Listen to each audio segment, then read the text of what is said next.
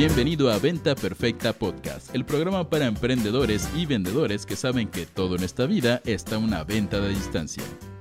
Y ahora con ustedes, su anfitrión, coach en ventas, CEO de Mass Academy y el único ser humano que pelea que los primeros discos de Arjona fueron buenos, Chris Ursúa. Señores, ¿cómo están? Bienvenidos a este episodio de Venta Perfecta Podcast. Soy Chris Ursúa, su host como todos los días, todas las semanas y les mando mucho cariño hasta donde estén, chiquillos. Hoy vamos a estar hablando, de hecho, de un tema bien interesante vamos a hablar de la paradoja del perdedor. Y antes de arrancar con eso, nada más quiero pedirles a todos que me saluden en los chats, mi querida gente de Instagram, de YouTube, de Facebook, de TikTok, mi gente que viene llegando en Clubhouse, bienvenidos chiquillos, porque este tema es bastante polémico, es bastante interesante y es un tema que creo que puede ser un poquito controversial, así que les voy a pedir que escuchen esto y lo vean desde un lugar de, pues, traer una mente abierta, no juzgar y ver si esto podría ser realidad en lo que vives a diario. Ahora, chiquillos, pónganme cómo van en los chats, salúdenme un corazoncito, un like, lo que sea, para poder ganarle al algoritmo y que nos enseñe más gente. Siempre es agradecido. Y vamos a empezar esto con un, un ejercicio de visualización. Entonces, ¿quién se acuerda de la película de Up? ¿Te acuerdas de la película de Up? del niño regordete y el viejito y los globos y toda esta película que creo que es de Pixar. Ahora, quiero que te imagines la escena cuando Russell, así se llama el niño, va a buscar al señor Carl, que es el viejito. Y te acuerdas que toca la puerta y empieza a hablar así como todo tímido y está todo nervioso y no sabe qué está diciendo, pero quiero que, que, ubiques esa imagen, ¿no? Quiero que te veas al gordito, todo tierno, todo chistoso, que tiene cero confianza en sí mismo, que no sabe pedir las donaciones para los Boy Scouts o lo que sea. Y ahora quiero que cambies esa imagen en tu mente y que en el momento que tocan la puerta, ese niño Russell ya no es gordo, es fit, güey. De hecho, está mamadísimo y es así súper fit. No habla chistoso, habla certero y con absoluta confianza. No tiene pena de pedir las donaciones, las pide con firmeza y determinación al hablar y de hecho es extremadamente confiado en sí mismo. Y ahora pregúntate y pónmelo en el chat. ¿Quién te cae mejor? ¿El gordito, tímido, miedoso y con pocas habilidades que te dio ternura? O el Russell Fit certero, entrenado y con autoconfianza? Pónmelo en el chat en este instante. Ahora, mientras todos ustedes me ponen eso en el chat, quiero que hagan otro, otra visualización conmigo. Quiero que te imagines la película de Titanic. ¿Te acuerdas de Titanic? Y acuérdate de Jack, ¿no? Jack era Leonardo DiCaprio en Titanic. Y acuérdate de esas imágenes previas de, a Jack en el Titanic, antes de que se ganara su boleto. ¿Cómo era Jack? Eran puras imágenes del vago, jugador de barrio bajo, tomando decisiones alocadas, decisiones que podrían poner en riesgo su vida, etcétera, decisiones que no sean normales, ¿no? Ahora quiero que cambies eso. Imagínate que las escenas previas cuando te están presentando el personaje de Jack, no hubiera sido vago jugador de barrio bajo que bailaba pegado y tomaba, sino que ahora Jack venía de una familia rica. Era súper acertado en sus decisiones, no se juntaba con todas esas bolas de vagos bebedores. Era medido cuando tenía que tomar acción. Venía de buena familia y él no caía en vicios. ¿Con quién conectabas más? Pónmelo en el chat. ¿Con el Jack borracho y jugador o con el Jack certero eh, apegado a la seguridad. Pónganmelo en el chat en este momento. Y José, Aifer, Darío, bienvenidos a Clubhouse. Si quieren subir, alcen la manita. Entonces tenemos dos ejemplos y estoy esperando que todos me pongan en el chat con quién conectan más, chicos. El primer ejemplo era la película de Up y te pedí que te acordaras de esa escena de el gordito eh, que hablaba chistoso, con vergüenza, y que luego la transformaras a una escena donde ya no es gordito, es fit, no habla chistoso, es certero y aparte tiene confianza y pide donaciones. Luego hablamos de Jack, de la película de Titanic, ¿no? Y te pedí que te imaginaras esas escenas previas, ¿va? Donde Jack era vago, jugador de barrio bajo, tomaba decisiones alocadas y que lo cambiaras y ahora que te imaginaras a alguien que pues Jack venía de familia rica, eh, no tenía eh, pues, una mente donde tomara decisiones a lo pendejo, no caía en vicios y era bastante certero con tus decisiones. ¿A quién le cae mejor el Jack borracho que el Jack certero? Pónganmelo en el chat, ¿va?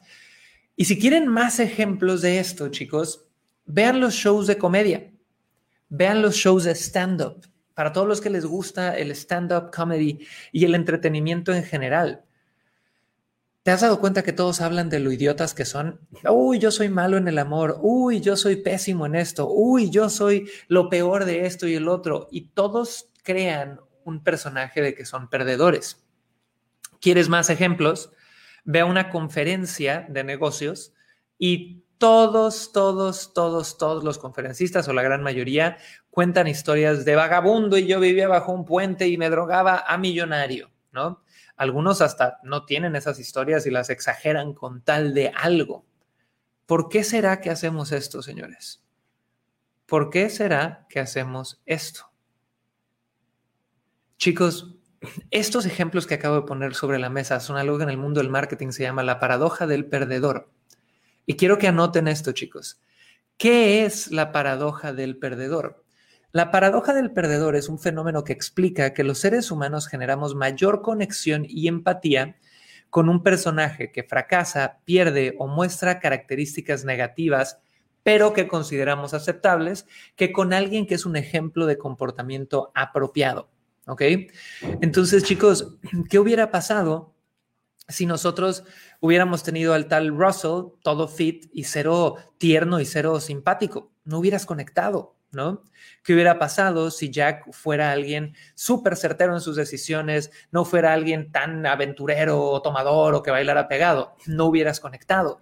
¿Qué pasaría si un estandopero o un comediante se parara frente a ti y te diría, es que a mí me va bien, me va increíble, la verdad no tengo de qué quejarme? No sentirías tanta conexión. ¿Y qué pasaría si un speaker no te cuenta una historia de cómo él empezó y le fue difícil al principio? No generarías tanta conexión. ¿Por qué pasa esto, chicos? Esto es lo que necesitas entender. ¿va?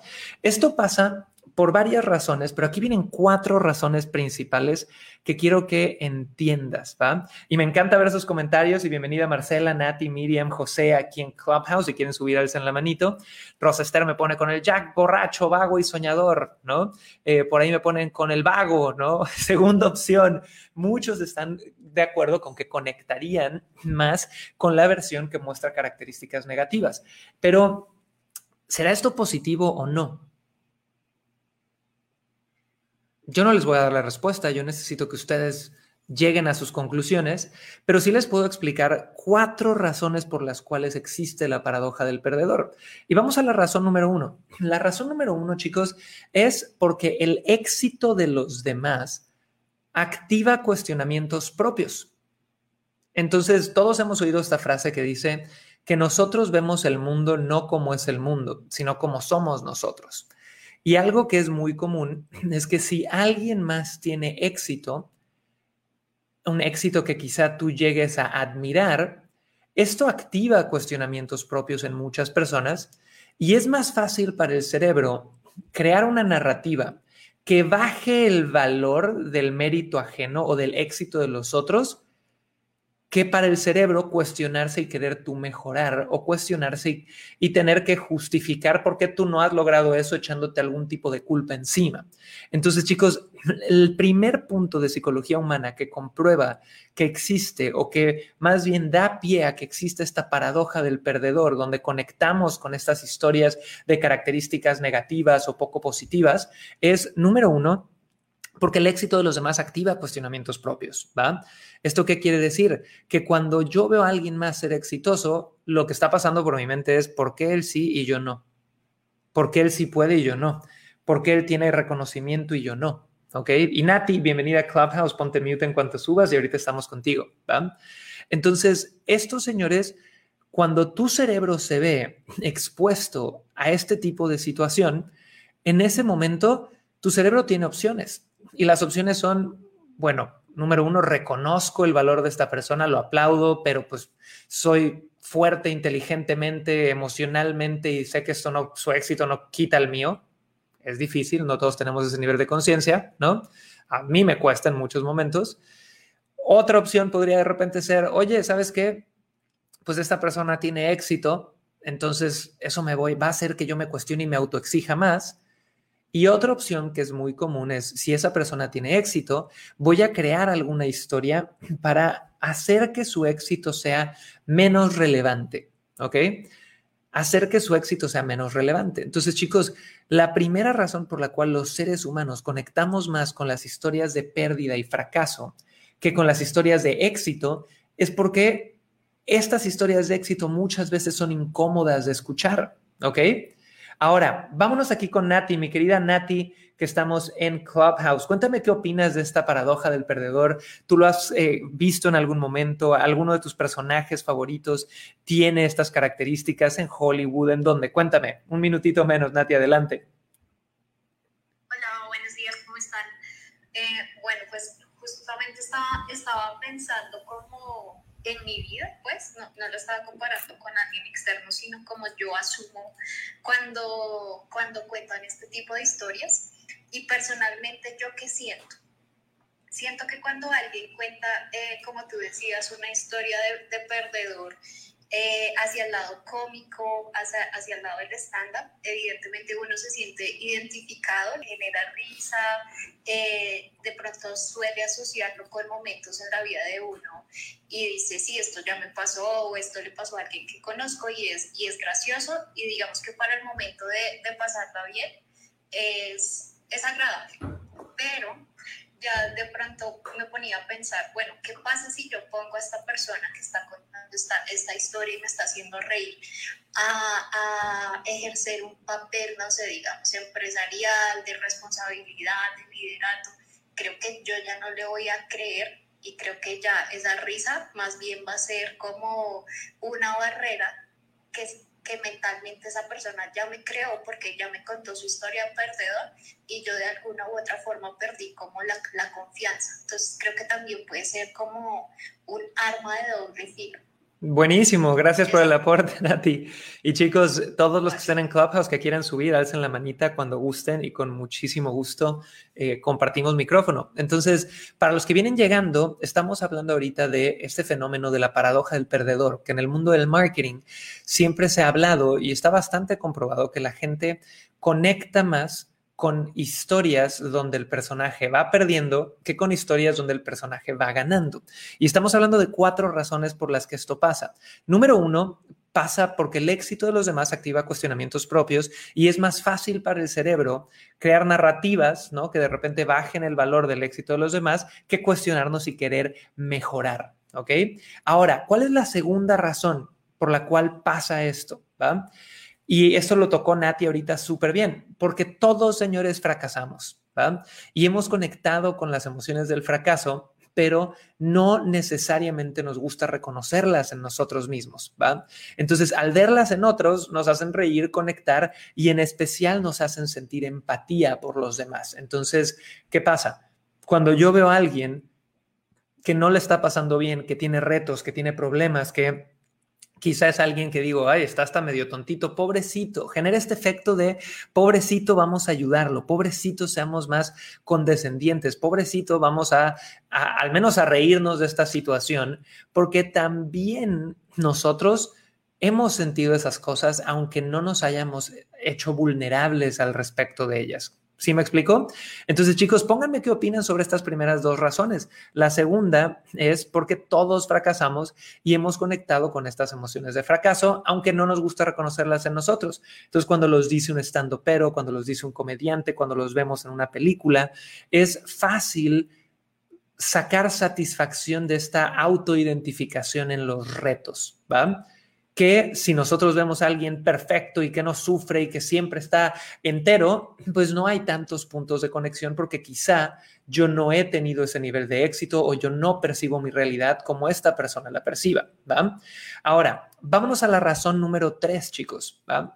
Y esto en ventas, eh, que es el mundo en el que yo eh, me muevo desde hace muchos años, lo llamamos, eh, hay una frase muy famosa en Estados Unidos que dice, misery loves company. ¿va? Entonces, cuando hablamos de esta frase en español quiere decir que la miseria ama compañía. Y hay una tercera razón por la cual muchas veces conectamos más con estas historias de pérdida y es porque ver fracasar a los demás o escuchar de los fracasos de los demás nos hace justificar nuestras propias situaciones.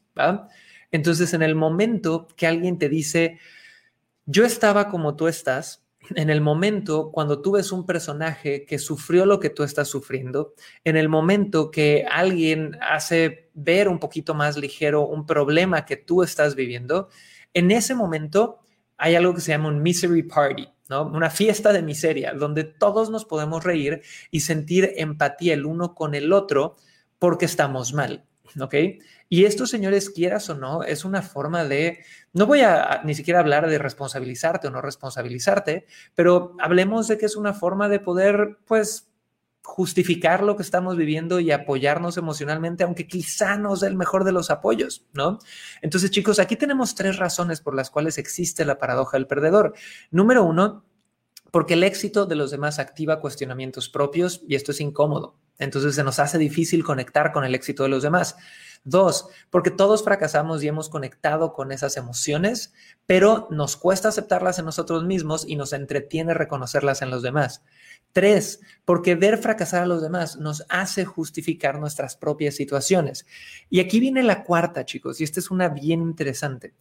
La cuarta razón por la cual existe la paradoja del éxito, chicos, es porque nos han entrenado una y otra y otra y otra y otra vez a reaccionar así. ¿Ok? Porque nos han entrenado una y otra y otra y otra y otra y otra vez a reaccionar así. Entonces, los seres humanos somos bastante programables, ¿va? Entonces, ¿qué pasa si tú llevas los últimos 100 años recibiendo videos, fotos, audios, ¿va? Donde se te hace sentir esa empatía. No quiere decir que sea mala, hay un lado muy positivo de esto, que es el aceptar las diferencias de los demás, el no crear una sola definición de lo que debería de ser éxito, pero esto pasa, chicos, y en tu marketing tienes que ser súper, súper, súper certero de esto. He visto muchísimas marcas personales allá afuera donde de repente la gente está hablando sobre, mira mis éxitos, mira lo que yo he logrado, como queriendo ser un gatillo de autoridad para los demás, como miren, admírenme, y en realidad lo que están logrando es separarse de la gente, separarse de su audiencia. Entonces, con eso, vamos contigo de regreso, mi querida Nati, y a toda mi gente de Clubhouse, Giancarlo, Diego, Patti, Mauri, Jacqueline, si gustan subir y darnos su opinión, me encantaría abrir micrófono con todos. Cuéntanos, ¿qué opinas de esto, Nati? Me encantó lo que aportaste hace ratito de que puede ser un arma de doble filo. Estoy totalmente de acuerdo, pero adelante, cuéntame. Vamos con Nati a las 3. Con Nati a las 2. Y Nati a la 1. Creo que no anda por ahí, Nati. Pero no pasa nada, chiquillos. Entonces, aquí hay algo que, hay que analizar. Y, y, esto ha sido, creo que incluso más relevante en los últimos 5, 6, 7 años, si se han dado cuenta yo lo veo mucho en TikTok, que es una, pues una muestra de generaciones centennials y millennials muy grandes, ¿va? ¿Qué pasa hoy abajo de un video de una chica fitness, ¿no? De una chica que se ve delgada y fit. No sé si se han dado cuenta y puede ser una percepción sesgada, como muchas, pero a veces ahora hay una cantidad de hate enorme, ¿no? Y ves a la chica fit y es, qué superficial, estás demasiado delgada, ¿Para qué te matas haciendo ejercicio? Y luego ves el mismo TikTok con una chica con obesidad y hay una muestra de amor enorme, ¿no? Que está muy bien, de nuevo, está bien el tener aceptación, está bien el apoyo humano, pero es interesante cómo se ha volteado la emocionalidad de la gente y la forma en la que reaccionan, ¿va? Tú ves una persona emprendedora y lo has visto en tus círculos sociales y muchas veces se les dicen vende humos y de repente ves un crítico que no aporta nada, que no genera contenido, que no da ciertos tips, que no sale y es un realista, ¿no? Ves de repente un científico estudiado y preparado y es un vendido de la industria farmacéutica seguramente, y ves un TikTok viral que tiene mucho sesgo de confirmación, ¿no? Que le hace a la gente decir, ay, si yo lo pienso y está en TikTok debe de ser real, y es una verdad alternativa. Entonces vivimos en una, en una sociedad donde lo que antes, estamos hablando quizá el estereotipo muy americano de éxito y rasgos positivos de los 50, ¿va? Se ha vuelto como el, el, héroe fallecido, ¿no? De hecho lo ves hasta en Marvel. Pónganse a ver las películas. ¿Quién es más popular? ¿Thor, el dios del trueno o Loki, el hermano malvado? Es como el antihéroe, ¿no? El que hoy está siendo más popular. Ve a Superman chicos, las películas de Superman no les ha ido muy bien y ya no hay tantos fans del hombre en calzones rojos. Y ve luego películas como Daredevil, ¿no? De un héroe grosero y con muchísimas características, que pudieran haber sido negativas en el pasado, ¿no? Entonces, yo lo que veo interesante es que hay una gran transición a nivel valores en la sociedad, a nivel hacia dónde se dirige la admiración, hacia dónde se dirige la empatía. Pero lo que es cierto y siempre será cierto en el mundo, o no siempre será cierto, puede cambiar, es muy determinante eso definitivamente, pero en el mundo del marketing hoy por hoy, chicos, la gente conecta más con la historia que tiene características de pérdida. Y lo he visto en señores, 46 mil estudiantes en Mass Academy que han invertido con nosotros. Cada vez que ves a alguien que está lleno de sí mismo, y lo he visto en conferencistas, me acuerdo hace un par de años que invitamos a alguien a dar una conferencia y de dos horas de conferencia, los primeros 45, 50 minutos eran, mírame a mí, lo que yo he logrado, yo en un yate, yo corriendo, yo en un maratón, yo en una montaña, yo haciendo dinero, yo con mi familia, ya decías, ah, cabrón, ¿no? Ya no había alguna forma de conectar porque esta persona se había puesto en una vara tan alta que generaba distancia de las personas que lo seguían. Entonces, chicos, más que decirles si esto está bien o está mal, yo lo que siempre intento traer en este podcast es una herramientas prácticas del mundo del marketing, que creo que dimos una muy interesante, que es la paradoja del perdedor, y dos también cuestionamientos. Y quiero que te preguntes a ti, ¿esto está bien o está mal? ¿No? Estos cambios en los valores están bien o están mal. Y al final entendiendo que los seres humanos somos programables, la pregunta final es cómo te vas a programar tú. Te vas a programar, pues probablemente algo inteligente sea no irte a ningún extremo, ¿no? Y poder tener una opinión sana donde de repente tú digas, ¿sabes qué? Voy a ser alguien que tome lo mejor de ambos lados. Quizá esa sea mi única recomendación de este podcast. De decir, bueno, si hay gente que ahorita el éxito no lo admira y le genera alergia, ¿por qué carajos? Yo al revés, yo voy a ver el éxito como prueba de que hay más en el mundo para mí. Qué chingón que hay gente con éxito. Y si hay gente que está tratando de, de vender, no sé, actitudes de vida con las que yo no congenio porque creo que son dañinas y las quieren vender como positivas, oye, pues no las compraré, pero me quedo con el lado de que qué chingón que puedan tener un poquito más de empatía en su día a día y no ser tan juzgados.